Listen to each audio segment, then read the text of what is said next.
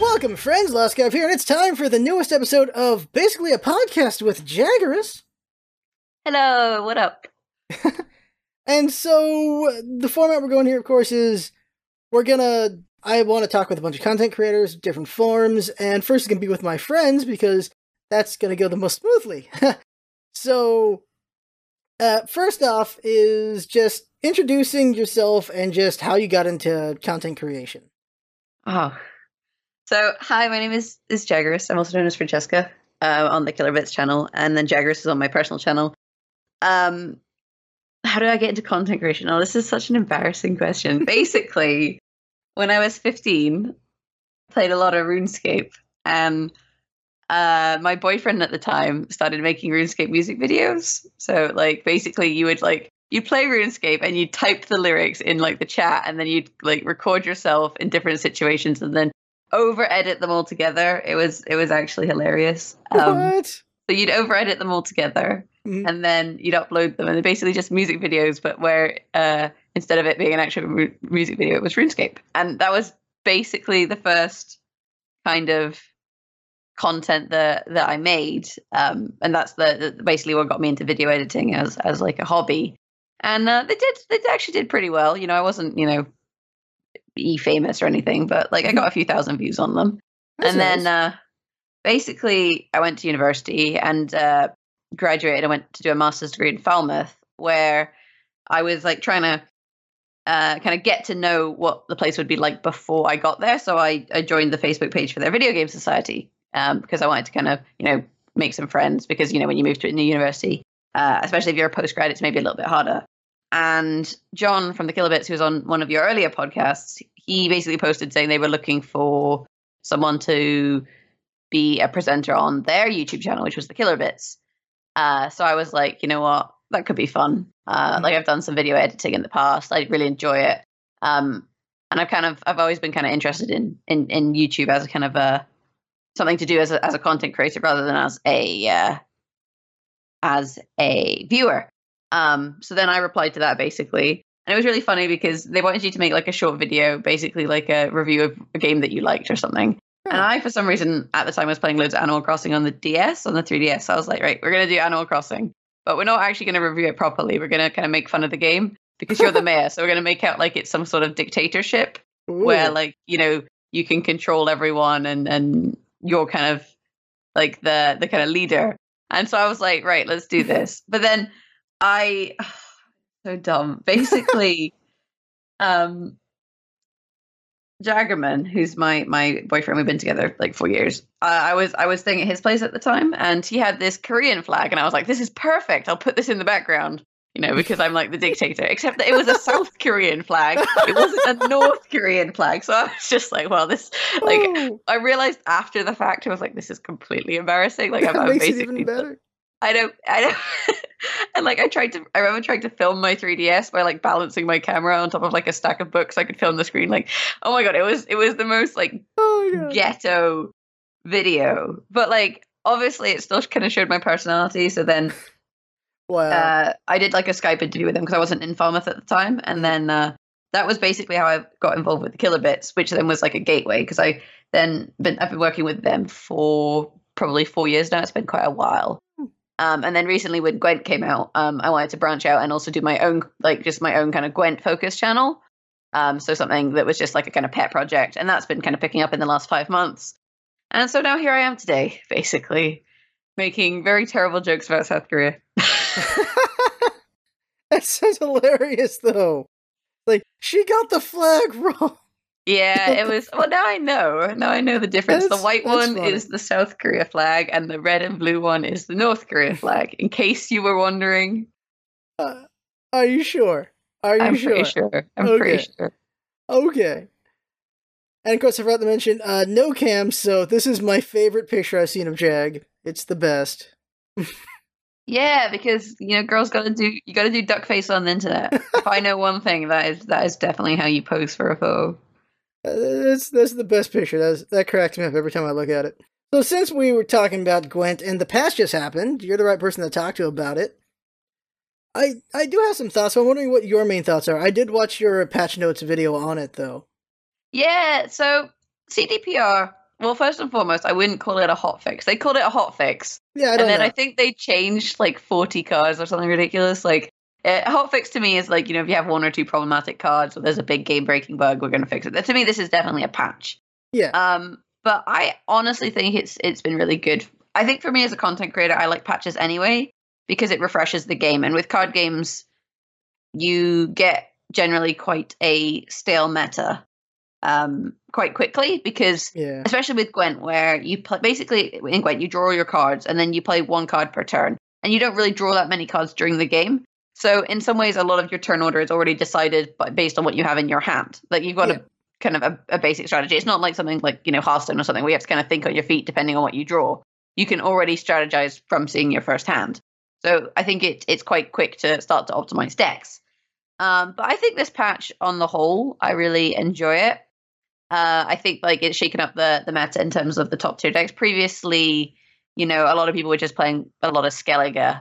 I think they looked into it and Skellige and Monsters made up like 75% of the ranked matches that were happening, the ranked decks that were being played. So it wasn't particularly fun. So this has been quite refreshing. You know, now we can see factions like Nilfgaard are starting to do better. Scoia'tael's been buffed. Northern Realms has been buffed.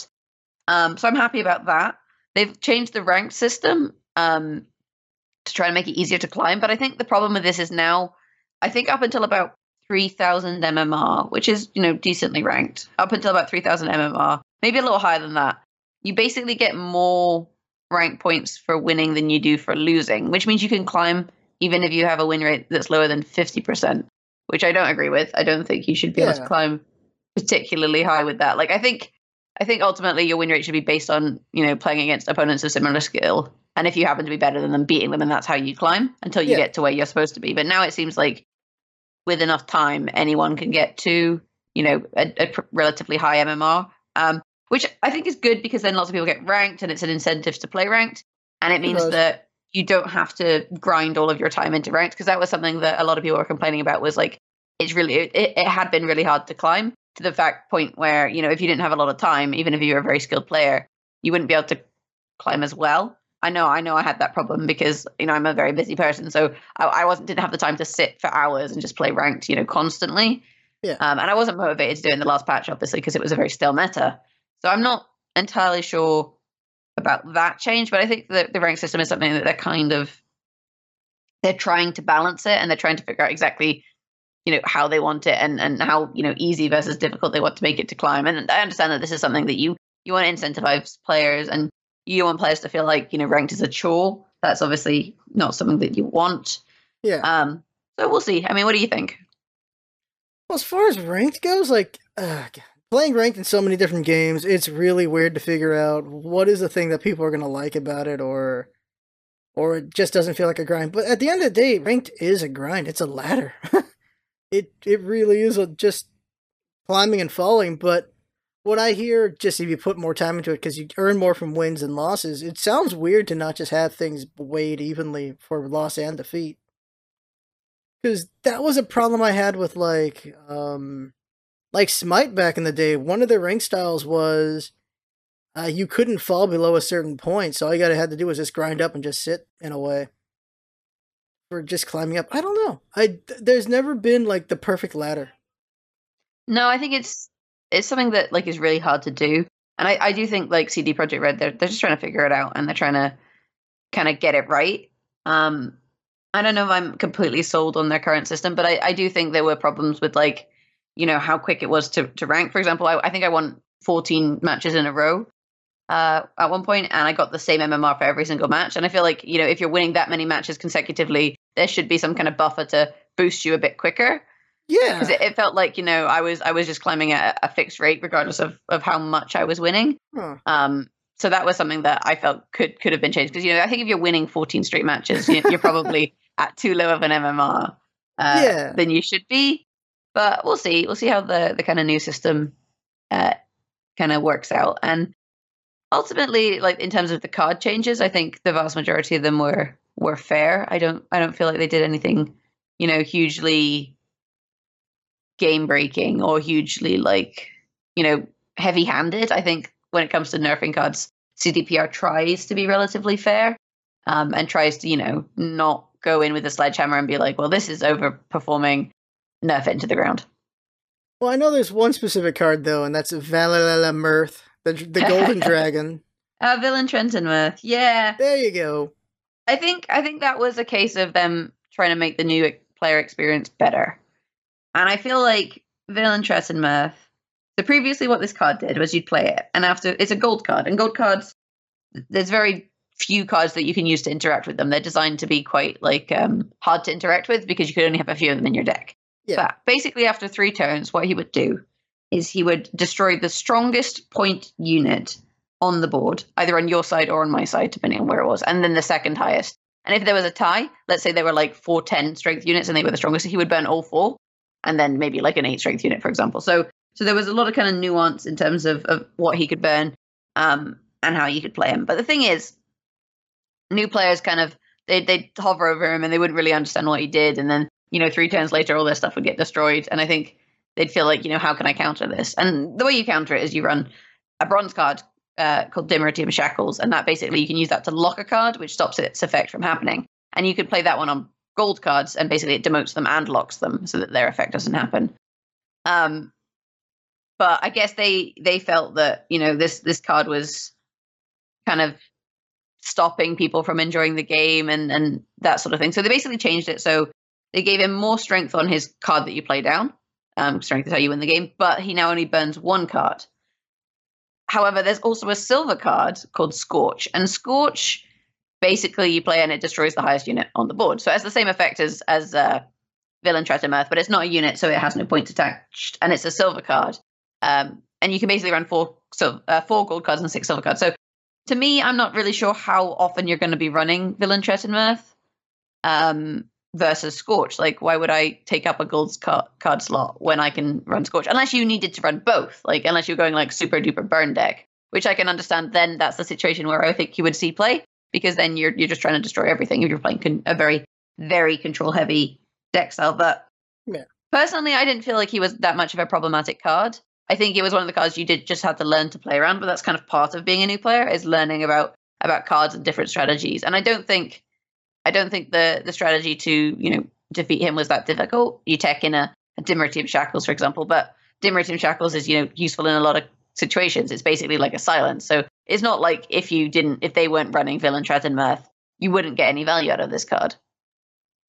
So for me, I wasn't entirely like sold on that change. I think he wasn't as problematic as maybe CD Projekt Red thought he was. But at the same time, I can understand that ultimately you get one first impression. And if you want people to stick around with your game, you know, having a fairly decent new player experience is important. And you know, nerfing anti-fun cards. I think anti-fun cards are something that, you know, card game developers have to deal with a lot. So I think it's fair that they wanted to nerf it, even though I don't agree that it needed enough. Well, my thoughts on it is I've only run into it once in like maybe like 50 or 60 matches. And that was all I needed to go, like, I don't like that card at all. But like it's a double Scorch. Essentially that's what it is. It's a double Scorch. And I was like, well, I don't like this card. But the realization is if you do like a flood of small cards, it doesn't mean anything to you. It's if you're doing like a heavy build kind of deck. And that's the thing I like about Gwent is there's so many different strategies you can do, and just so many different counters and counters, and there's a lot of strategies in Gwent that I like. I'm still new enough at it that I see a lot of different possibilities, and I haven't run into just fighting the same thing over and over again. I've been running into quite a variety. The one thing I'm running into way too much is Northern Realms, and I saw you do the 37 deck, this 37 card deck, and I've seen things similar to that, and I keep running into that more than anything else lately. And so I'm not a fan of Northern Realms right now. Oh, I can understand that. The 37 card deck is so bizarre. It's a really fun deck because, so ultimately in Gwent, you can make a deck between 25 and 40 cards. But you only get 4 golds and 6 silvers, like I said, which are generally more powerful cards. So typically you run a 25 card deck because that means that your chances of drawing your silver and gold cards is inflated. Now what the 37 card deck does is it's just like, yeah, we're not going to do that. And basically you just play a bunch of cards that play other cards. So although you have like a huge deck, there's a lot of deck thinning involved, and there's a lot of synergies within those cards. And to be honest, you can get an awful lot of power out of your bronze cards just by doing that. Yeah. But the risk in that deck is that you basically make a lot of units that you have the same strength. So you end up with a lot of kind of, you know, fives or sixes. And there's certain cards that are very, you know, good against that. Like there's one called Yennefer Conjurer. And what she does is each turn she damages the strongest unit on the board. Now, if there's two units that have the same strength, she damages both of them. So she's basically slowly but surely whittling down the top strength on your opponent's side. And the longer the round goes on, obviously, the more damage she does. And the Northern Realms deck typically has a very long first round because that's kind of part of the strategy in it. Yeah. So then the longer you have that, if they play Yennefer Conjurer, she's basically just zapping your cards constantly. And once she gets them all down to the similar level, if you have like 8 sixes, she's going to zap all 8 of them. And that's basically 8 damage in one turn, which is, you know, on top of whatever they play, not good. Similarly, you know, if you have a lot of units that have the same strength stacked on a row, there's a card called Geralt's Igni. And what that does is it burns the highest strength unit on the row. And if it's a tie, obviously it burns them all. So if you have like 4 sixes, and it only burns them if that row totals 20 more. But if you have 4 sixes in a row, for example, that is 24 points. You can then pop Igni down if that's the strongest unit, and burn all 4 of those 6s, and you get a 28-point swing because Igni itself is worth 4. Yeah. And the way you counter that, obviously, is you have a stronger unit on the row. So if I had four 6s but also a 7, if my opponent played Igni, they'd only burn the 7. So it's a much smaller point swing. So there are kind of some strategies around it, but I don't think the large Northern Realm decks are too problematic ultimately, because you have more cards, they're generally a little bit less consistent. So you often have trickier mulligans, and you often end up with like a sub-optimal hand.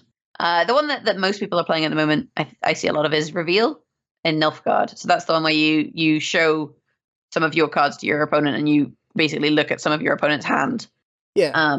And in doing that, you buff certain cards or you trigger certain effects. And also the fact, like, just knowing what your opponent has is incredibly useful because, you know, if you have perfect game knowledge, it's much easier to win. But I think at the moment the meta's not too bad. I'm playing a lot of monsters. I've been playing this fog deck that I really enjoy. Even though weather just got a big nerf, I've got this fog deck that's quite fun to play with, using Thunderbolt potion, which buffs, you know, sets of cards, and you make little trios and stuff. I've got a whole video about it. Like, but we don't need to go into detail. Okay, yeah, like, because weather took a hit. Like, everything that I enjoyed took hits, so it shows how much of a noob I am, I guess. Like, I enjoyed making weather monster decks. I like the Ice Giant. Just make a lot of ice decks, and I like Foglet deck a lot in monsters. And they made more of a push toward consume, I guess, with monsters. And then Shield Maidens were my jam in Skellige, and they got hit. The problem with Shield Maiden, so Shield Maiden is a 5-strength card. Oh, no, it's a 3-strength card. And then on round 4, 2, it goes up to a 4-strength. And on round 3, it goes up to a 5-strength. But basically what you would do is you play this card on round 3. And when it's 5-strength, basically what happens is it's a bronze card, so you can have 3 of them in your deck. And it also does 2 damage. So they're like, oh, it's worth 7. You know, it's not that big of a deal. But if it targets an injured unit and doesn't kill it. Oh, no, it doesn't matter if it kills it. If it targets an injured unit, then what that will do is pull the other Shield Maidens from your deck. So effectively, if they have an injured unit on the board, which isn't that hard to do, you would get a 21-point play because there's 3 5s and then the 2 damage from each one. So a 21-point play from one bronze card, which is too much of a swing for a bronze card. You shouldn't be able to play one bronze card and get 21 points out of it. Like, the way they've kind of balanced the power, that wasn't meant to happen. So the nerf they did was they basically stopped it from getting stronger each round. So now if you do the play, it is, I believe, 15 points, which is, you know, a little bit more manageable because a lot of people in the third round are making tempo plays. So you kind of hold off on something that's a really big point play, and then you drain all of your opponent's cards. So eventually, you know, you go into the final round and neither of you has very many cards, but the cards that you have generate a lot of points so that you can basically outpoint them. That's the kind of strategy usually. And so Shield Maidens were a little bit of a problem. Weather was a problem. I think Weather was like one of the decks lots of new players played. When I first started Gwent, I started with Weather. Yeah. But the problem with Weather wasn't at a new player level. It was that it was being used at a high level to do a lot of kind of questionable things. And it started to become very prohibitive because, like, if you weren't able to clear the Weather, basically, people could rack up a lot of points. And there was like synergies with Skellige, for example. Skellige has a card where every time you damaged your opponent, the card would get buffed. So you just throw out Frost because Frost does 1 damage to every unit on the row. And then subsequently, all of those 1 damages were becoming 2 points because you were also buffing this card that you had played. And basically, there were just a lot of a lot of problems with weather. And I actually think the changes they made to weather are pretty good. Like now weather, basically it doesn't hit every unit. It hits like fewer. So then it's not as prohibitive. But I don't think, like I said, I think it was a really good deck style for new players because like it was very kind of easy to understand. You know, I play my points. I play cards that play weather. Then I get points on the board and I start to damage my opponents. And the weather effects then, you know, maybe draw out other cards or buff other cards. And that's really great. It was just that kind of higher tiers of play where it was becoming kind of silly. Huh, okay. Like I've noticed, like Frost Monster is a bit weaker, but Foglet deck is definitely stronger with how they did Fog now, since it does like up to 5 targets, and that's basically kind of like Frost but different. But with the Shield Maidens, what I've done to still kind of have that pull is I get Quen, so that they're all 5 still anyway. Okay, so Quen, yeah, the one that shields them. You're shielding your Shield Maidens is what you're doing. Yeah. So shield maiden plus deck. +2. Yeah, and I like them, and Skellige is just a fun deck. Like apparently I'm just doing the things that were broken because Monster and Skellige were my jam. Yeah, they were top tier last patch. And there's 2 more things I want to talk about with Gwent. Like one I just thought of realization is it's. One of the things that may be holding back Gwent in a little bit is there's so many terms and ideas going on. And even with the tutorial, there were things that I didn't really understand. Yeah. Like I remember doing Scorch to kill Geralt and didn't work. I'm like, why didn't that work? It's like, oh, it doesn't affect gold. It took a couple tries to realize that and things like that. The difference between strengthening and boosting, weakening, and I can't remember the other one. Oh, I know the one you mean. Like, there's a lot of little terms, I think it's though. Damaging and weakening, because I think weakening is the opposite of strengthening. And boosting and damaging are the 2. So, yeah, I understand what you're saying. I think CDPR's tutorial is a bit rubbish. I'm going to put that one out there. Like, the tutorial, it teaches you how to play Gwent in that you understand that I need to get more points than my opponent 3 rounds in a row. Beyond that, it doesn't really teach you a lot of the nuances about things like card advantage that is really important, or, like you say, interactivity with gold cards and stuff. And the thing is... the worst part is that it used to stay on the card, you know, damage the highest unit, not golds. But then they realized, and I disagree with this decision, but they were like, you know, basically because most cards don't interact with gold, most cards had that excluding golds modifier. So then they felt like it would be less wordy to do it the other way around. So specify if a card does affect golds. But for new players, that's completely stupid because like, you then have to just know that that's how it's done. There's nothing that tells you that's really kind of how it's done. So I think that was like kind of problematic of a change. And I agree with you that there's a lot of kind of terms and stuff that you need to kind of get to grips with. And they have kind of made the wording a lot better. And now they have that thing where if you hover over a card, it should give you little tooltips that kind of explain the main terminology. Yeah. A big one, you know, a lot of new players have is summoning versus spawning. So if you summon a unit or a card, you pull it from your deck. Whereas if you spawn a card, you just like create it from thin air. So with summoning, if you don't have a card in your deck, then the effect won't trigger. So, for example, with the little Frost Hound you were talking about, the Frost Hound, what he does is he summons Frost, which means you have to have Frost in your deck. So he'll pull the Frost from your deck. But a lot of new players would put that in being like, oh, cool, this makes Frost. And then play it and be like, why is my Frost not appearing? You know, I made that mistake. Yeah, that's a really common one. And I agree with you that it is difficult for new players. That's why when I kind of started Gwent, the reason I kind of got into making content for it was that as a new player, there wasn't a lot out there for me to help me. And I was like, there's clearly a gap in the market here for beginner content. So when I first started and when open beta dropped, for example, I really focused on making beginner deck guides. And in those deck guides, you know, I don't assume that you have a base knowledge of Gwent. I will explain literally everything that I'm doing. And I got a lot of feedback, people saying, you know, this is really helpful. There's so many things that you've kind of clarified in these videos that aren't that clear.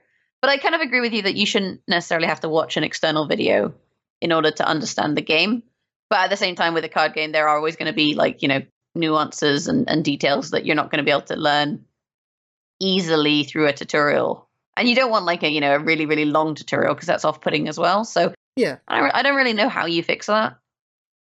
I think they just needed to have an advanced tutorial. Simple, I guess, like, or... because they have the challenges right after you do the tutorial you can do. And the challenges, I like the challenges because you learned what these different styles could do. You learned that Scoia'tael kind of likes mulligan, and they like I can't remember what it's called when you hold over for the next turn. They like resilience. Doing that. Yeah, they like resilience. And then monsters really like weather and consume, and then you have all the reveal stuff, and Skellige does some weird stuff with discarding.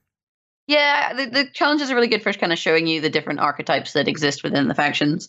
And I think you're right, they probably could just put an advanced tutorial in and then, you know, have it be optional. Because that way the people who feel like they already know don't have to do it, but the people who, you know, feel a little bit lost. And there are definitely things like targeting of gold cards and summoning units and certain kind of nuances of the game that you don't necessarily pick up straight away. Yeah. But then the flip side is that because the game has a lot of these nuances and different kind of things that happen, it gives it more depth.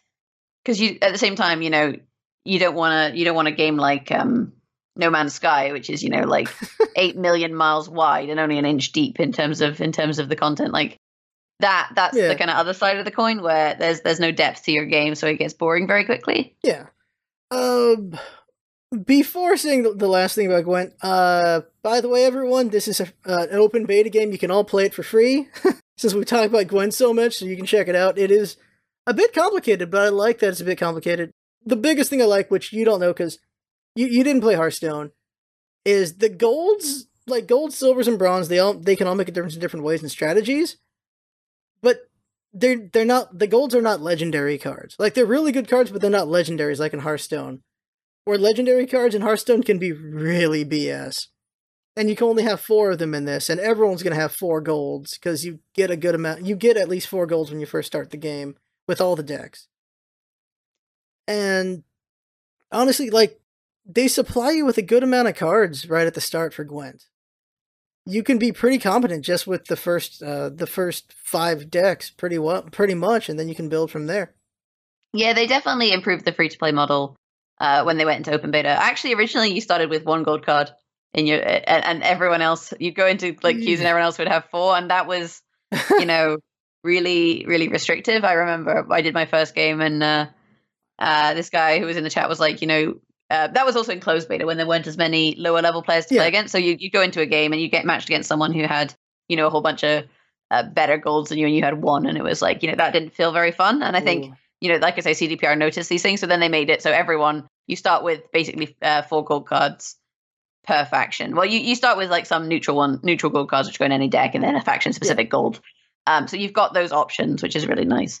And like you say, that, you know, you can only fit 4 into a deck, so you know it's already limited. And the way they balance them is they try to keep them all more or less around the same power swing. They're not, a lot of them aren't too swingy unless, you know, unless they're under very certain circumstances. So like, for example, with Igni, the one we talked about, which burns the highest unit in a row, you know, you're not going to be getting huge amounts of points out of that unless your opponent either has 1 gigantic unit, in which case it's good that you have a counter for it, or your opponent has lots of similar strength units, in which case they should know better because they risk Geralt's Igni by doing that. So like there's kind of situations that hold it back, and also only triggers, you know, if the row totals 40 or more. So if they're smart, they'll not put all their units on one row, because what you can do is obviously spread out your units across rows so that the rows don't add up to 20. So like I could have an 18-point unit, and if that's the only unit on the row, then you can't burn it with the Igni, for example.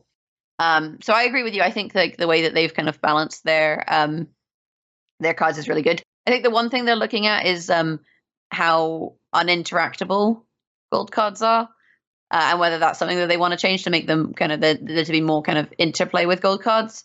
But on the flip side, I quite like the fact that they're a bit safer than other cards. Yeah, like there are some cards that interact with gold cards, but not many. And the fact that they're a bit safer, I find, is one of the things I like about them. It's one of the things that gives them their strength and makes them stand out. And the fact that you only have 4, you know, is quite limited. They're already kind of limited in my mind. Yeah. But I really didn't play Hearthstone. So I'm like one of the few card gamers who hasn't like spent ridiculous amount of hours playing Hearthstone. Like I've played a tiny bit here and there, you know, like I understand the basic premise. I know how you win, you know, I understand how it works as a card game. Whereas Gwent is very different because it doesn't use the mana model. Yeah.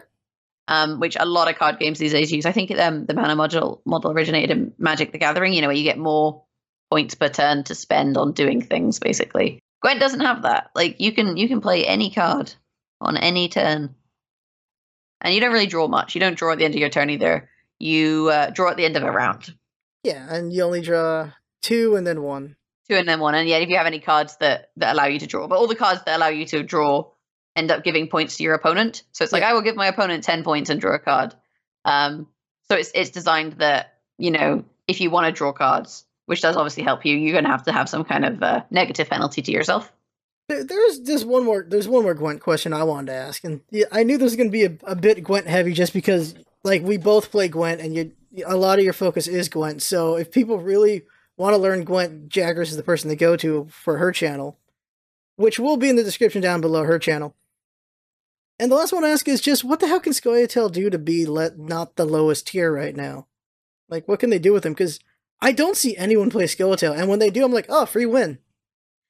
So Scoia'tael, I don't know. Like, in ranked, I've been seeing a bit more Scoia'tael with this patch. They've made this strategy with I call it special dwarves, where basically what you do is you made a bunch of these resilient units, so the ones that stay on the board at the end of the round. Yeah, and you just buff them like a butt ton, basically. And if your opponent doesn't have very specific counters, it can be very hard to beat because they can potentially carry something stupid like 70 points across to the next round that you're not going to catch up on. And it does have counters. Obviously, you can burn high strength cards and that sort of thing. But that strategy has been kind of more and more prevalent. The thing with Scoia'tael, though, is the mulligan strategy that you talked about. You have cards that can mulligan. It doesn't really feel fleshed out. Like, there's a bunch of kind of bronze cards that do mulligan stuff, but there's not really a lot of silvers and golds. And I think the silvers and golds are actually where Scoia'tael falls down. And that if you look at the faction-specific silver and gold cards, there just really aren't very many good ones. Like, I did a, you know, which legendary should I craft video? And, like, in that I want to recommend, you know, you should maybe craft this legendary card for this faction. But with Scoia'tael, I've really struggled, you know, in what I suggested to people because most of them are pretty... like, eh. Like, you're better off running the neutral gold cards than you are the faction-specific ones. Whereas factions like Nilfgaard, you know, that's got loads of interesting gold cards. Similarly with monsters, like, you're actually playing the faction gold cards, and I think that's part of the reason those factions feel strong. Whereas with Scoia'tael, they have a lot of interesting bronze cards, but they don't have the silver and gold cards that synergize to make them successful. And I think that's maybe the thing that CD Projekt Red needs to look at is the state of their silvers and golds, maybe add some, maybe change some. And I know that they're making new cards. Like, they did showcase some cool new card art in the patch notes right at the end. There was one for a card that looked like a cockatrice. So from, if you played Witcher 3, you'll know about the Shrieker Witcher contract. So that thing, basically, they've got card art for that. And then one that looked like some kind of like Nilfgaard assassin. So they're definitely, we know that they're working on new cards. And that also means new premiums, and Gwent does have the best premiums out of any card game I've ever played. They're little animated ones. Oh, those. Yeah, those are really cool. Yeah, so rather than just having like a gold border, basically when you play the card, the entire art is animated. It's really awesome. But yeah, that's what I would do with Scoia'tael is I'd look at the gold cards and I'd look at the silver cards, and I would tweak those and then see how the faction is performing. Because their archetypes of like special cards, mulligan and resilience, they're all decent archetypes, and I think they all have potential to be successful. You just have to find the right balance. For sure. And I always carry Scorch, so that's kind of why, because I know they're going to overload. I carry Scorch and Lock. So I know if they do Resilience, well, now it's actually not Resilient, so sucks to be that card. Or just Scorch. Or I also carry Doo-Doo, so I'll just cancel it out by having the same point value. Yep. Like, there's things that they just can't. There's things that just counter Scoia'tael a little bit too much, I think. And those are all starter cards as well, the three that you mentioned. Yeah. It's kind of cute because, like, obviously at a higher level, nobody runs Scorch or Doo-Doo because there's other things you can do to Scorch, and Doo-Doo is never that big of a point swing. Like, at most, it's you catching up, if that makes sense, to something that they have. And basically, you typically would run something that reset their point value rather than something that caught you up. So there's just kind of certain nuances. But like you're saying there, those are all cards that are starter cards. So you already have counters to Scoia'tael straight away. Yeah, and those three cards that you mentioned, like they like locking. Well, not locking is not a specific card, but there's lots of cards that lock. Those three things, so locking, burning, or you know, Doo-Doo, so catching up. They are all starter cards, and they all pretty much shut down that strategy. Yeah. So you're kind of set from the get go. And because those are your starter, like especially silver and gold cards, you're not really running much else at that point because those are the ones you have to begin with. And you're going to be putting 4 gold cards and 6 silvers, so you're going to be running those cards, so you're going to have a counter, if that makes sense. Yeah. So I can see like where you're coming from. Mm-hmm. And I think that's why maybe new players are put off by playing Scoia'tael. Potentially, yeah, for that one. One last thing to note, just because we mentioned it, the special animation versions of every card has special animation, which is awesome. And my favorite ones are the triple cards. Like the Shield Maidens, it's a line of the Shield Maidens fighting, or yeah, like the Crones, so it's the Crones all around one cauldron, which looks really cool. And those are just really nice touches when they have them combined, but also just alone there's also some pretty nice effects. I think Roach is my favorite because that's the silliest one. Oh, I love Premium Roach. I have her. She's one of the ones I upgraded nice and early. Because apparently in The Witcher she must have bugged out a lot. Because like you have her on top of a roof and then she's appearing through the sky. And I thought, my guess was that they were making a reference to The Witcher because maybe she gets stuck in all sorts of weird and wonderful places. Yeah. But then I've since played The Witcher. I have like a Let's Play going on my Gwent channel as well because I was like, oh, you know, this is a good excuse to play The Witcher. And I find like she's not too buggy, but she does have a fantastic premium card, so that's nice. Well, it has been a while at this point, so they're going to get the bugs out of the way eventually. But it's because Roach can just be anywhere, I suppose. And so now it's just talking about whatever we want to talk about. Is there anything you want to talk about specifically? Nothing that I can really think of. Like is that interesting? How was your Steam Summer Sale? Oh, I wish I wasn't broke for it. I got a bunch of like $1, $2 stuff. There's just too many good deals. And it always brings up the debate of how does this hurt indies or does it help indies? And for some it helps and for some it hurts. Because everyone waits for the summer sale instead of buying at full price. Oh, so you're saying that it's harmful to indies because no one's buying them at cost. It goes both. Or like at full price. Like it goes both ways. Like certain indies, it probably hurts them because people are willing to wait, but other ones, like, people only considered them because it was on the summer sale. So it's a mixed bag. It always is.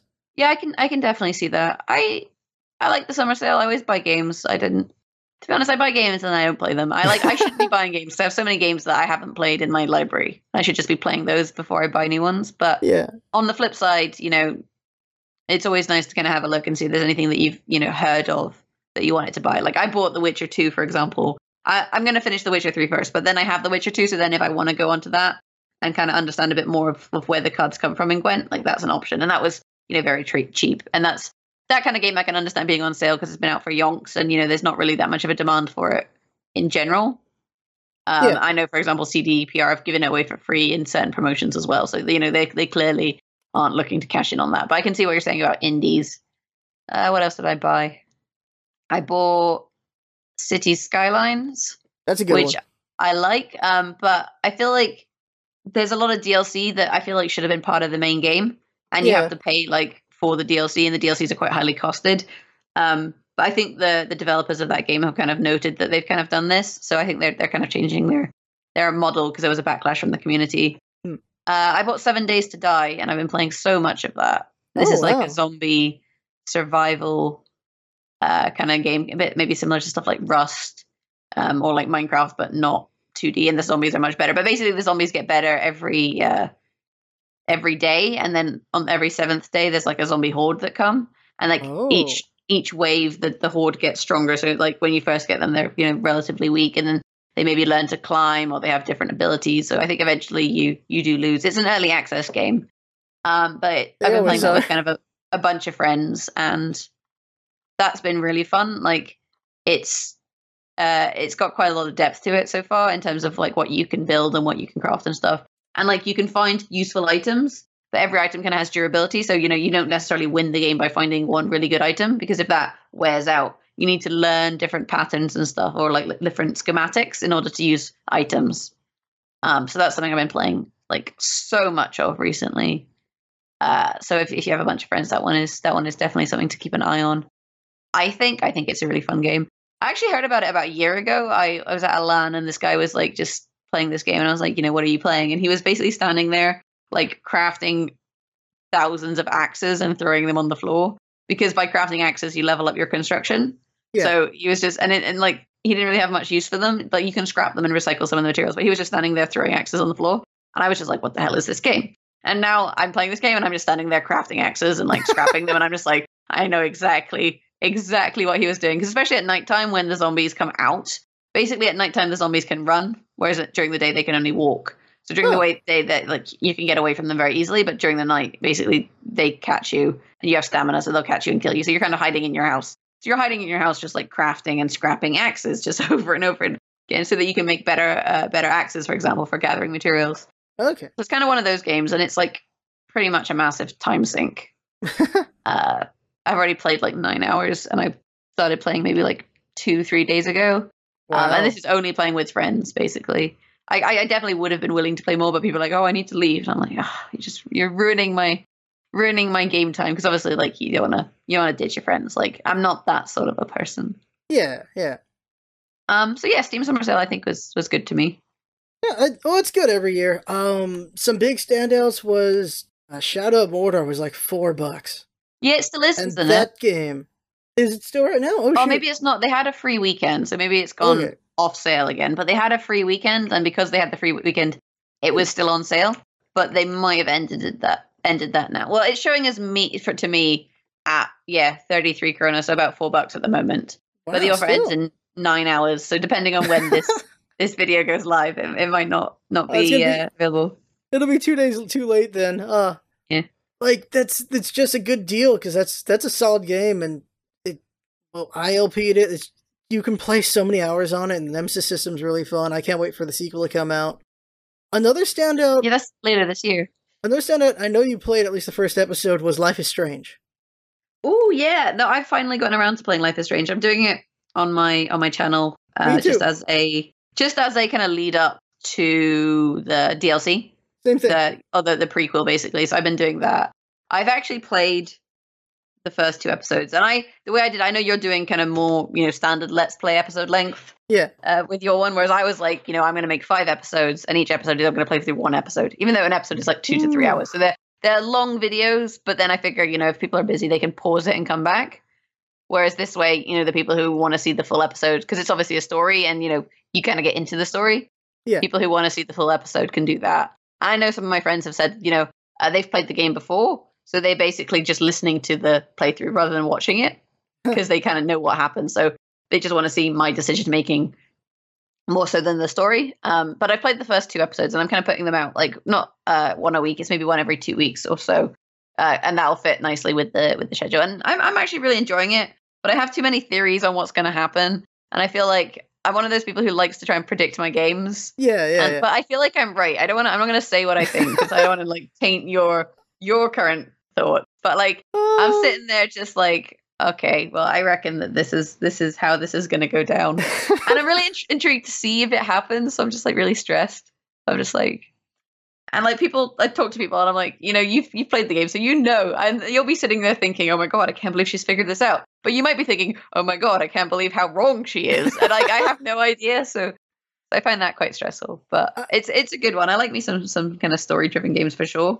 I'm like a big reader. I like to read books. So kind of these more narrative driven games where they tell a story, I enjoy as well. I think it's a good way of telling stories. And so far I've really enjoyed the kind of ideas involved in Life is Strange.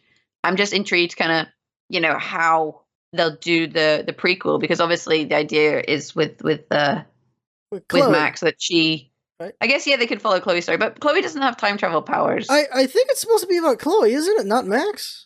No, but either way, there's going to be no time travel element. So I'm just wondering, that's what I wonder, like what they'll do, whether it'll just be kind of a standard, choices kind of game, and what they'll kind of put into that. And obviously, they can't have the outcome change. That's the problem with prequels. Yeah, because you're going back in time rather than forward in time. And forward in time, you can do these cool things where your choices, you can import them into the next game. Like they do that, for example, in The Witcher. They do it, in other kind of story-driven games where the next episode you import your choices and then go from there. But obviously, if you go back in time, you can't really export your choices. I don't know. I'm intrigued. Yeah, that's what I'm worried about, because I'm up to I finished episode 3. I'm going to start recording episode 4 tomorrow. And, 3. Oh my god, I can't wait for you to see that. That's, See, I've just finished 2. 2 will go up on the channel on Wednesday, yeah, so... Got to the end of 2. So intense. 2 is amazing. Wow. What happens to you? I will talk with you about that after the podcast. But 2 was holy crap. Yeah, like people said to me, you know, it gets really good around the end of episode 2. And yeah. I was like, oh, okay. And then I got to the end of episode 2 and I was like, oh, okay, I understand why people are saying that now. You know, it's one of those kind of things. But it's definitely an interesting game. And I think I can understand like wanting to see the choices that other people made. Because there's all the kind of morality choices and like shades of grey. You know, do you do this? Do you do that? And I think there's also a lot of reminiscence of like your own experience at high school and kind of understanding, you know, bullying and the kind of things that happen, you know, when you're a teenager. And whether you should, you know, step in, like should you step in, you know, and stop someone getting bullied when, you know, then you become a target, you know, is that the right decision? And you can kind of see both sides of the coin. Because obviously at the same time, you know, you don't want to make your own life more difficult and like, you know, not knowing the things that other people are going through, you know, you kind of have that realization that, you know, everyone's a person, everyone has their own problems. And just because you don't know about them doesn't mean that they don't exist. Yeah. Now, this does lead to two questions related to Life is Strange, just talking about this. One is, when the shoe drops, when the time travel powers happen, what was your reaction? Because for me, I was like, this game's all right. And then that happens like, oh, all right, now I'm in.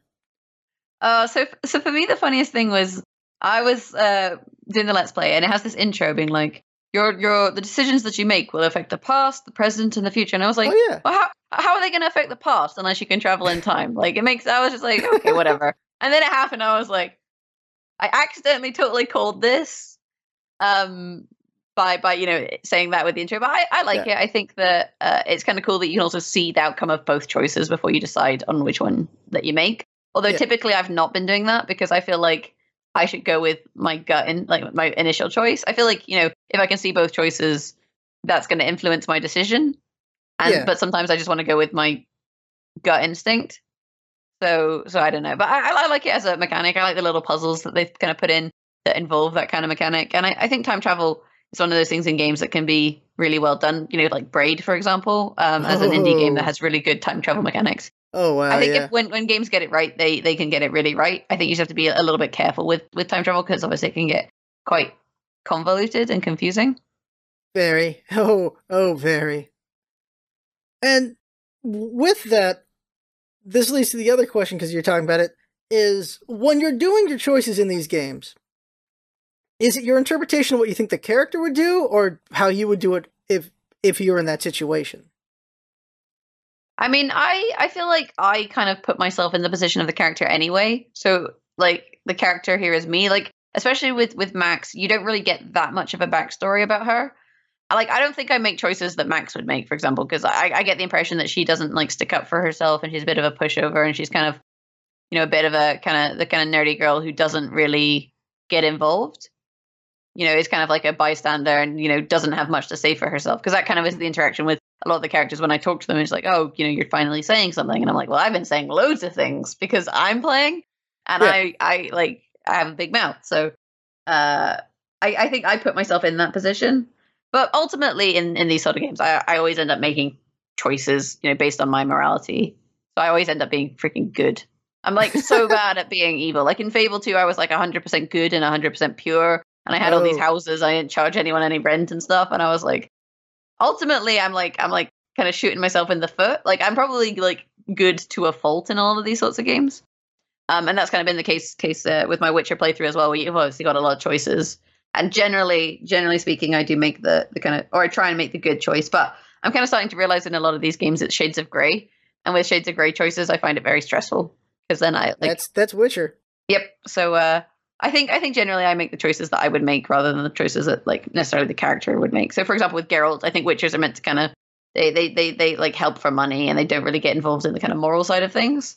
That's what kind of I had this cutscene and he was like, "Oh, Witchers don't really do this," and I was like, "Well, this Witcher is very moral and very opinionated about things, and he's going to do his best to make sure everything works out okay." Oh yeah. So yeah. I mean, what about you? Are you more? In the character or in mine like your it's my interpretation of the character. It's what it is, but at the same time it is your lens of it. So when I see Max, I see her as once she got the powers, she started getting galvanized by it. So she starts jumping out a little bit more in my interpretation of her. Yeah. she's like, look, I'm a superhero now. I'm gonna strut a little bit, and because I have time powers, I can back off if I want. Yep. And so that's my interpretation of her. So I'm having her go out there a little bit, and sometimes I have her do both choices because, like, I think she'd be indecisive, so she wants to see both. But there are times where I'm like, oh, we have to see the both sides of this because they're going to be so the one I don't want to do. I know is going to be hilarious, so let's see the other side of it, just for the viewer, and then I'll make my choice. Yep, I can understand that.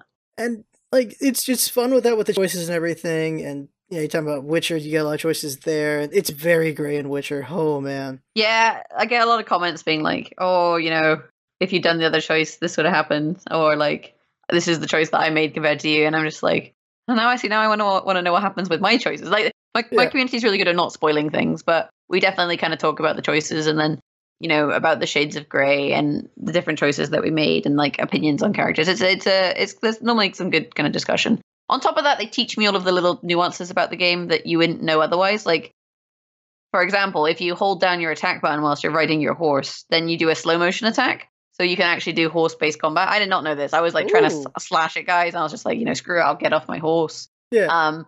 For example, if you use Quen on yourself when you're bleeding, that stops bleeding. There's all these like things that I just wouldn't know about the game. And they're like, by the way, I see that you're having trouble with this situation. Did you know that you can do this? And I'm like, I did not know this. So now I'm like, whenever I play these kind of single player games, I feel like I should just let's play them because you get so many little tips that you wouldn't get otherwise. For example, there's a bit where I was underwater, and if you're underwater, you can crossbow. You can use your crossbow underwater, so you can shoot the drowners with your crossbow. And then I got this comment from someone being like, "I never knew that you could crossbow drowners." So he would just like swim through them and just get attacked and be like, "Oh, this is horrible." Whereas you can just kill them and kind of get on with your life. So there's a lot of kind of little things that I think. I like about the community and little tips that you could get just through comments and stuff without getting spoilers, obviously. Yeah, like a good community, like if you can get a community like that, that's amazing. Like they'll give you tips and everything. It's weird, like when you get bigger, you have, which is the weirdest one, is the commenter who just enjoys tearing you down. Like there's this weird commenter that will show up where they just, every video is just them talking about how much you suck and they just enjoy doing that. Yeah. It's a weird person. That's just so weird that exists. Like, they're a fan, apparently. They watch every video. They comment on every video. It's like, but they like insulting you. It's really weird. No, I know what you mean. It's like how you get, like, that every video gets at least that one dislike. And, you know, there's someone who's coming here and being like, I dislike you and I dislike your content. But I'm going to click on your content to click dislike to make that point. And I'm just like, you know, you do you, random disliker. If that makes you happy, that's fine. It's a weird thing, and there are the ones who do spoils, and like for me, I've always been like, yeah, don't spoil people. Like it's for people, like we're on this journey together. If you do know this stuff, like you can give like hints, helpful hints and stuff, and those are the best ones. And they give helpful hints, or they're like they can't wait to see what choice you make, or we are reacting to something later on. I think like those are the fun ones. Yeah, I think most people don't, and I think like the people who do spoil, they typically do it, you know, right as a game is out, you know, like. For example, let's say you're spoiling, I don't know, Harry Potter or something. Like the people who were spoiling Harry Potter were doing it like right as the book came out. So they'd rush through the book and then they'd post the spoilers everywhere while it was popular. Yeah. And while it was like, but like once like something dies down, you get far fewer people posting, you know, spoilers and stuff because the people who are doing it have gotten bored and moved on to something else. And everyone else is just there for the content. So that's why I like playing something like Life is Strange or something a little bit after the fact, like now. You're probably much safer from those kind of things than you would have been if you had played it when it first, like when each episode was coming out. Yeah, like that's what I've learned, and you're kind of behind the boat on that when you do that. But it's you get a richer experience because you're not getting spoiled, and your viewers aren't getting spoiled either. Because people just love doing that. Like when Star Wars when Awakening first came out, people were just throwing out that spoil. When it was the fifth book of Harry Potter. Who Kills Dumbledore? That one got thrown at everyone. Just people really like doing that. I don't know. I don't get it. Yeah, I don't get it. Yeah, it's definitely something that some people are into. But like you know, I think you're never going to be able to relate to these people because you're not like them. So it's not something that you're ever going to really be able to understand. That's kind of my take on it. And I think if you do content creation, there's always going to be the negative people. And generally, like you know, I'm not bothered with it. I think the only time I was really particularly bothered was when I was making deck guides for this game called Chronicle, which was the RuneScape card game. It's kind of since kind of died, but I got basically sent cards by Jagex, and they were like you could reveal these cards to the community. And then a couple other people I know also got sent some cards. So I did my card reveal. And in it, we were revealing, I think I was revealing some ogre cards. And like this person was like, oh, look, an ogre revealing ogre. So they were basically calling me an ogre. And I was like, you know, dude, whatever. But then I was watching my friend's card reveal. And the same person was in their comments commenting nice things. So then I was like, that was kind of like the thing that got me is like, you know, you always assume that people who are dicks to everyone. So it was like, no, you're only just being a dick to me. So it's like, that was kind of like, oh, you know, like it's kind of horrible when you see the good in people and then, you know, realize that they're being especially mean to you. If that makes sense. Like you just kind of assume everyone was. And I just remember being like, you know, I can see that you can be a decent person. So you're clearly targeting me. And generally when that happens, it's usually a gender thing. You know, when you see someone who's kind to male gamers but kind of mean to female gamers. Like I don't think he was specifically being mean to me. And because it was like a appearance-based comment, generally when you get negative comments as a woman, they're appearance-based. You're like, you know, you're always fat, you're ugly. You don't really get you're bad at games. I think guys get more if you like. I think if people want to insult male YouTubers, they're like, you're rubbish at this game. Whereas if they want to insult women, they typically go after their appearance. Although the worst one I get, or not the worst one that I get, that is people who mean well. And they're like, you know, they're like, oh, you're surprisingly good at this game for a girl. Or like, it's refreshing to see a female YouTuber that isn't like a titty streamer or like is actually good at their game. And it's like, I realize you're trying to compliment me and be like, you know, you're really good at this game. Congratulations. But for some reason, like they need to do it in a way that then insults all the women. Yeah. And I'm like, this is not the compliment that you think it is. And it doesn't really bother me because I understand that they're trying to be nice. Yeah, yeah. It's just really funny in the kind of misguided way that they go about it. It's just like, it's like all other women are rubbish, but you're great. It's just like, thanks. It's terrible, terrible. It's terrible. I find it quite funny, and that's actually surprisingly common because I think people do generally mean well. And the worst part is like, I mean, I'm sure there are like girls that are rubbish at games for sure, but there's also guys that are rubbish for games. Mm-hmm.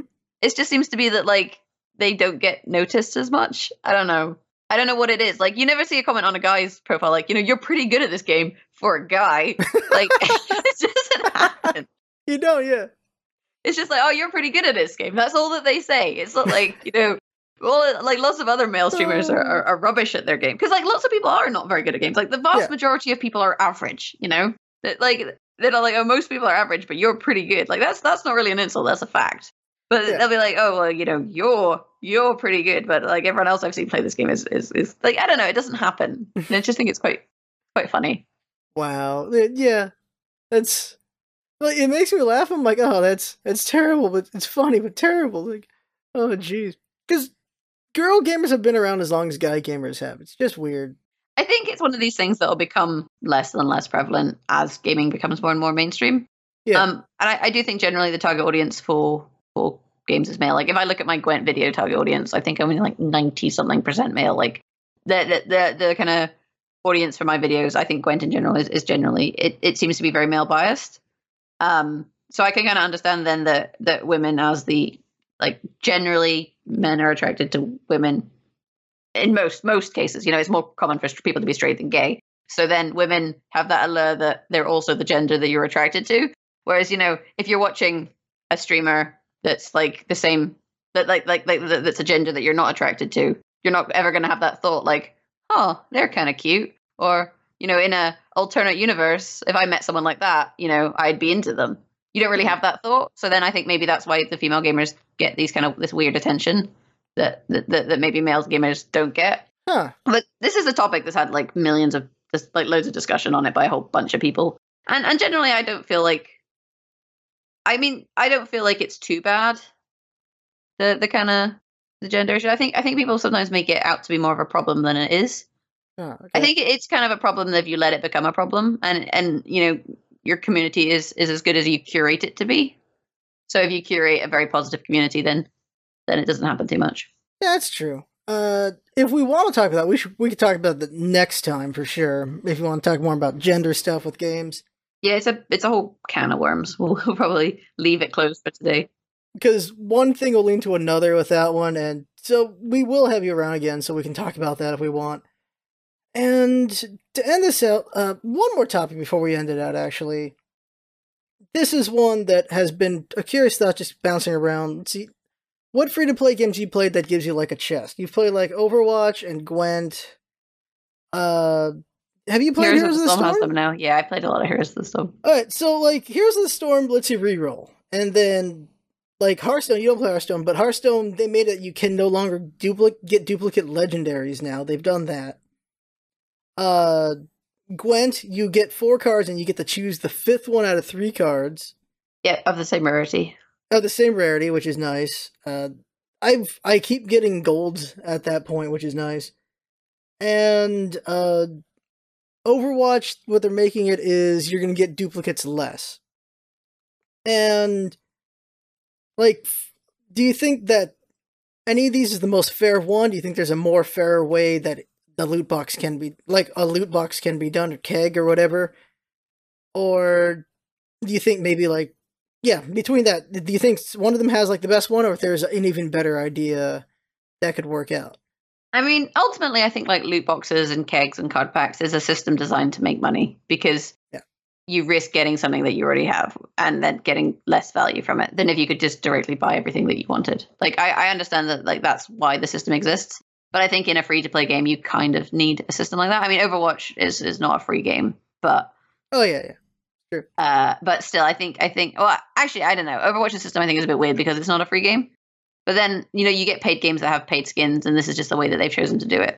I don't know. I think it's a difficult one. Like, the fact that you can't get duplicate legendaries in Hearthstone sounds like a really good idea, but that's obviously, you know, multiple years in the making. Like, the game's been out for yonks, so that obviously wasn't the state when it first came out. I think it's a difficult one. Like, I don't think there's ever going to be a best system. Like, ideally, I would like to be able to pay, you know, like, 60 quid and have all of the cards, but that's never going to exist because, you know, they'd make a lot. Like I've already spent more than 60 quid on Gwent, so, you know, there's a reason they have the system that they have. I don't know. I don't think it's. I think you have to find a balance between obviously the community, not the community, the developers making money and it being a kind of fair price point for the consumer. And I think with, like, stuff like, you know, Overwatch, you get skins for free. You don't have to spend money, and typically, like, I don't buy, you know, chests and those kind of games. So it's for the cosmetics. Whereas in card games, you need the cards to play the game. There's so a big difference. Yeah. In that situation, you have to be a little bit more fair to your consumer and a little bit more competitive, because, you know, there are people who spend money for sure. And I think with you know, Gwen and stuff, it's entirely possible to go free to play. But I found I wanted more variation in my decks. And because I do content now, you know, I make all these tech videos, I kind of have to have a good collection. Yeah. So then I kind of invested. Well, I originally invested because I wanted to play something other than monsters. And I was like, well, if I buy some kegs, this will get me some new cards and I can make a new deck.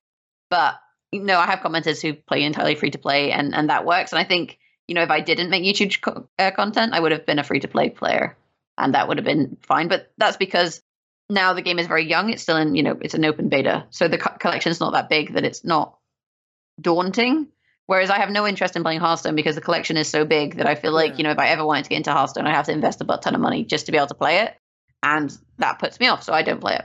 So it's I don't know, it's a difficult one. What do you think?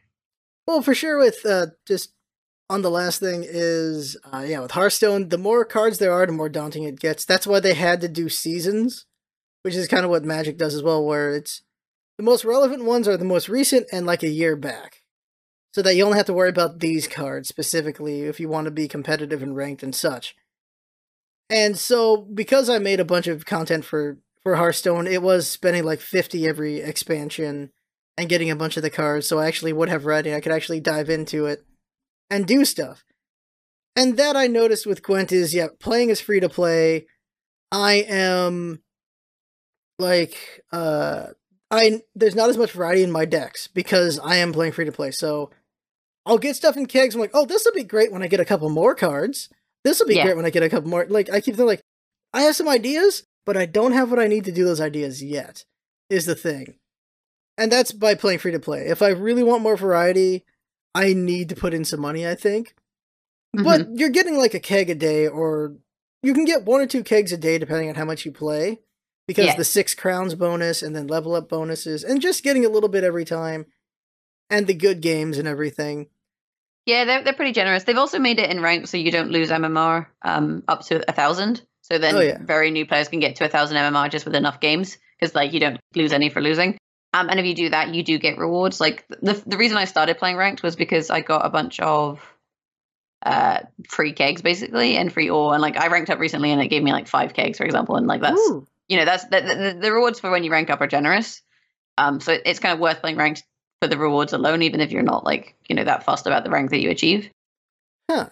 So nice. I think they're pretty good about it. About kind of trying to get, you know, there to be options for the people who want to like go free to play, that you can definitely get these things by investing time.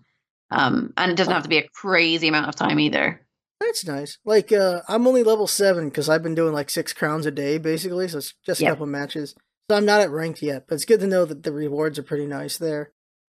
On the topic question, though, I really like Hearthstones because you get the reroll. I mean, not I really like HOTS because you get the reroll.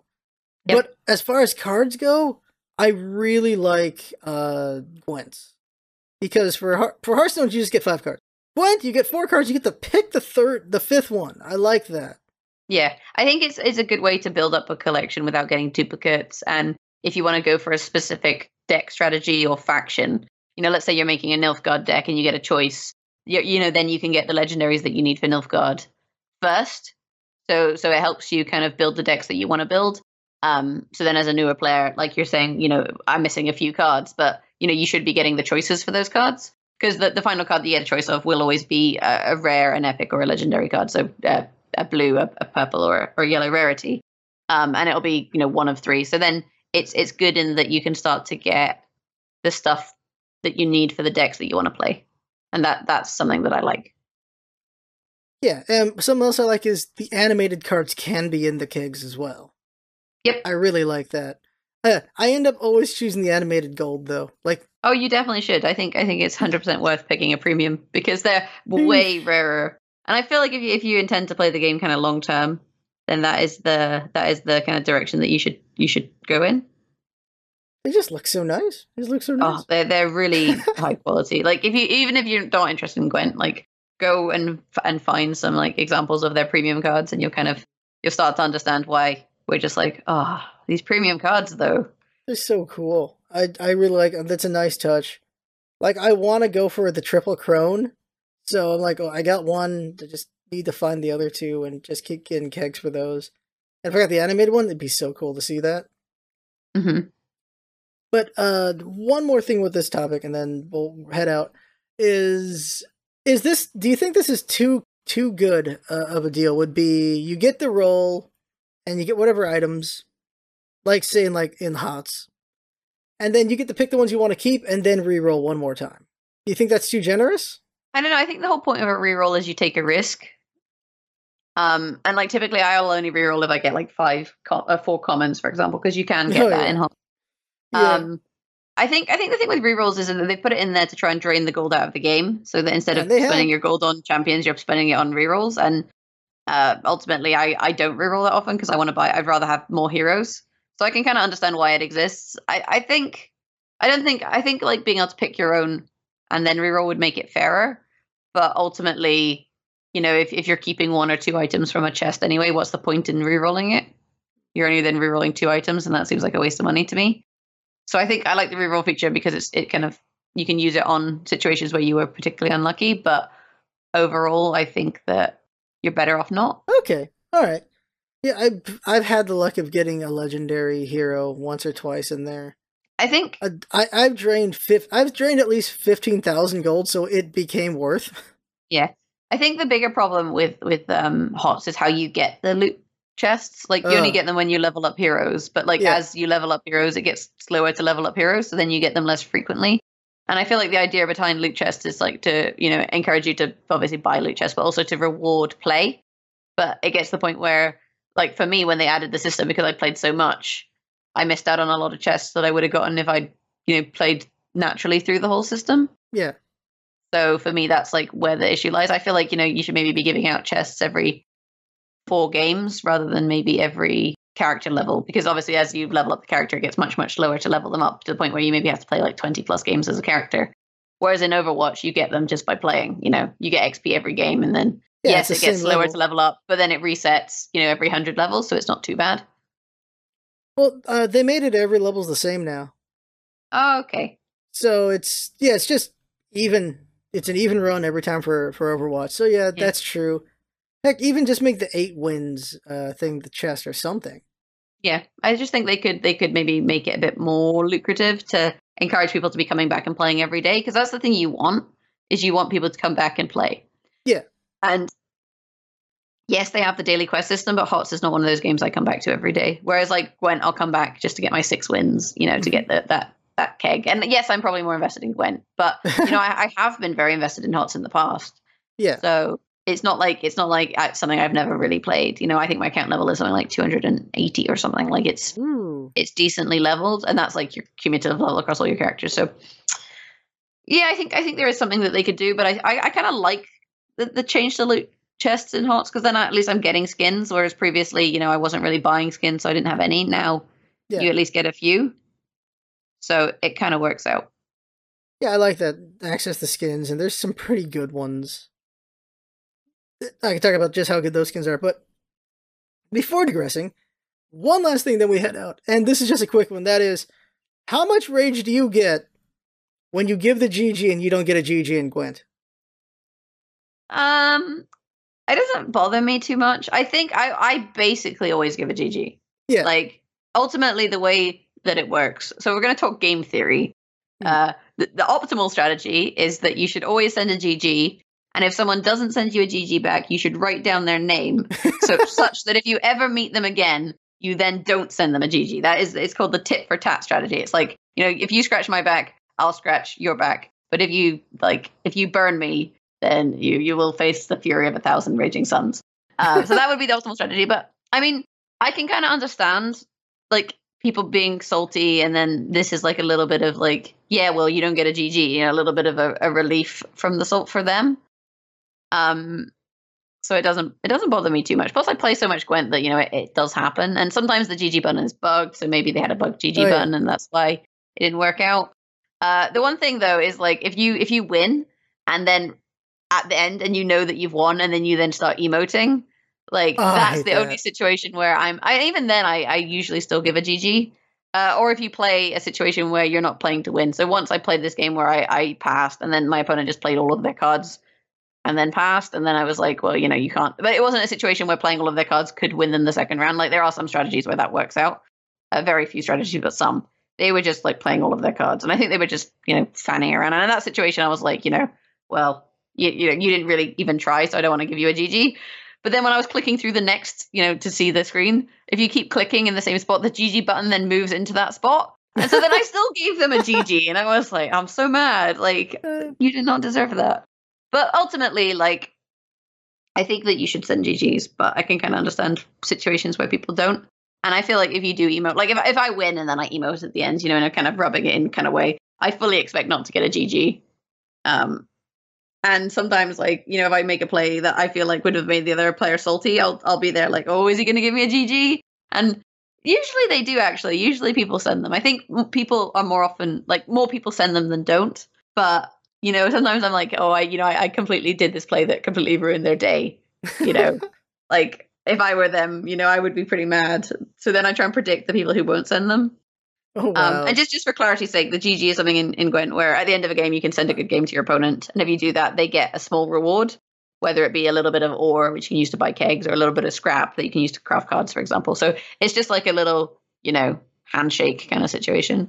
That's the way I see it, though, is a GG is a handshake, whereas, you know, from my days of Smite, I know that people don't necessarily see GG as a handshake. Like, if you beat them and you say GG and they don't feel like it was a good game, they'll be like, you know, why GG? You know, it was clearly a rubbish game. Our Bakasura fed the whole game and our niece disconnected. And it's like, well, the GG isn't necessary to say this was the best game I've ever played. It's like to shake your hand at the end of the match and be like, you know, thank you for participating kind of thing. Like, that's the way I see a GG anyway, is like a you know, thanks for your time kind of thing. It's like, you know, when footballers at the end of the match, like, or at the start of the match, they all shake hands or whatever. Like, that, it's that kind of thing. It's just good sportsmanship. Yeah. But I can understand why people see it the other way, because it literally is a good game. I just hate it when they don't do it. I want my ore. I want my scraps. I gave you ore and scraps. Where's mine?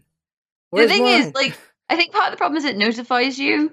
So, like, what you can do is you can be like, well, you know, I won't send a GG unless they send a GG. So you can wait to see the notification. But if both people do that, then neither of you send a GG. Yeah. So then I'm like, well, I may as well send one. And then if they send one back, good. And if they don't send one back, you know, whatever. I'll always send it unless I somehow absentmindedly forget to hit the button. Yeah. But, like, if my opponent just doesn't send, I'm like, what? Come on. I gave you a thing. Give me a thing. See, I found in my YouTube videos as well, if I don't show me pressing the GG button before I cut to, like, the next game, the comments will be like, why didn't you send that person a GG? Like, what's wrong with you? So I always know, I make sure I'm like, click GG. There they go. They've seen me do it. Yeah. And then we'll load in the next match. Because if I fade it, like, while I'm editing out the in-between bit of, like, clicking through the menus and stuff, then sometimes people will be like, why didn't you send a GG? Like, why do you hate him? Like, I've been in a hurry to get the next match where I will just click skip, forgetting GG's a thing. I've done that, but... Mm-hmm. Oh, man. Okay, so we have gone quite a bit here, and there's still plenty we could talk about, so it'll have to be for next time.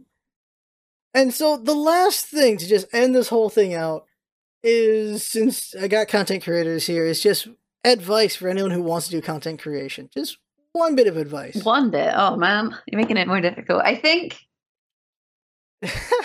I'm trying to think what the best. There's all sorts of things. Like, consistency is obviously important, and learning how to do your tags is important. And okay, bear in mind, we're out.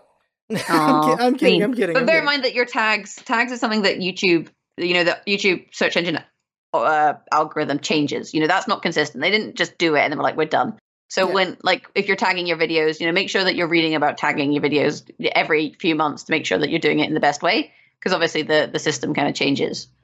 But other than that, I think, you know, just try. You know, like, when you first start, you know, you're not going to probably be that good in terms of editing and stuff. Like, that's something that you learn just with practice. Like, I definitely am a far better editor now than I was when I was 15. Like, I'm just going to put that one out there. I don't put loads of fancy effects in my video just because I can, because I'm like, oh, look, I've learned how to use this effect. Now everything is green. Like, you know, that's not happening anymore.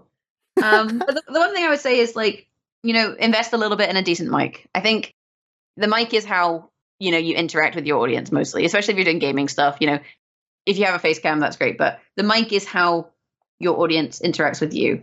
And the best way for me to turn off a stream or a YouTube video is if the mic quality is just really, really bad, to the point where it's uncomfortable to listen to. I think that's my tip, I would say, is, you know, yeah, and it doesn't have to be a crazy expensive mic. Like, you can get like a, you know, like a maybe $20, $30 headset that's got a all right mic attached, to the point where you don't sound like a robot. But for example, if you're recording through your webcam mic, you know, like, webcam mics are just awful, or like just like a, you know, like a crappy kind of wired mic, you know, the ones that you buy really cheap. There's definitely, you know, like, sometimes my recording will accidentally revert to my webcam mic, and I'm just like, well, I can't use this. This audio is completely unusable just because of how poor the sound quality is compared to if I use my nice mic. So that's what I would say. Decent mic. Because that's basically how people, you know, that's how you interact with people. And, like, yes, you know, being able to record in nice quality is important, but, like, if you're limited in your hardware in terms of your computer, just play games that are fairly simple. You know, you can still build an audience that way. But you can't build an audience if no one can understand what you're saying. That is for sure. And so we have been basically having a podcast here with Jaggerus, and we talked a lot about Gwent and a few other topics, and that is what this podcast is, what I'm trying for, is just conversation, just interesting talking stuff. There's so many things we still could have talked about we just didn't have time for. But luckily, we're going to see Jag again in the future. Don't know when, but in the future. And then if it's no good, you can rewind and I'll change my answer. It'll be fine. There you go. I want to talk about that for a minute after, but just to end it out, where can everyone find you? Okay, so if you want to find me, in terms of Twitter, I'm @Jaggerus. Twitch, I'm Jaggerus. My personal YouTube channel is Jaggerus. YouTube.com/Jaggerus. But you can also find me on the Killer Bits, youtube.com/Killer Bits. And my address is no. It's Jaggerus Street. Yeah, hey, Jaggerus. Number one Jaggerus Street in Jaggerusville, Jaggerus. Postcode JA99. Eccentric billionaire goals. Just own everything that says your name, and there you go. No, put your name on everything. Yeah, that's what I meant. Yeah, it's the same effect. There you go. That is basically a podcast. If you had feedback, please give it up. Just how things can be better. I know there's some things that could have been better. Like I could have explained some of the Gwen stuff as we were going instead of us explaining it later on. And just presenting things better. But whatever thoughts on how we could do it better, let me know for dang sure. And all of Jagger's information will be down below. And we will see her again in the future. She's a fun person to talk to. So, thanks for coming by, everyone. Hope you had fun listening and watching. And see you next time. Yay.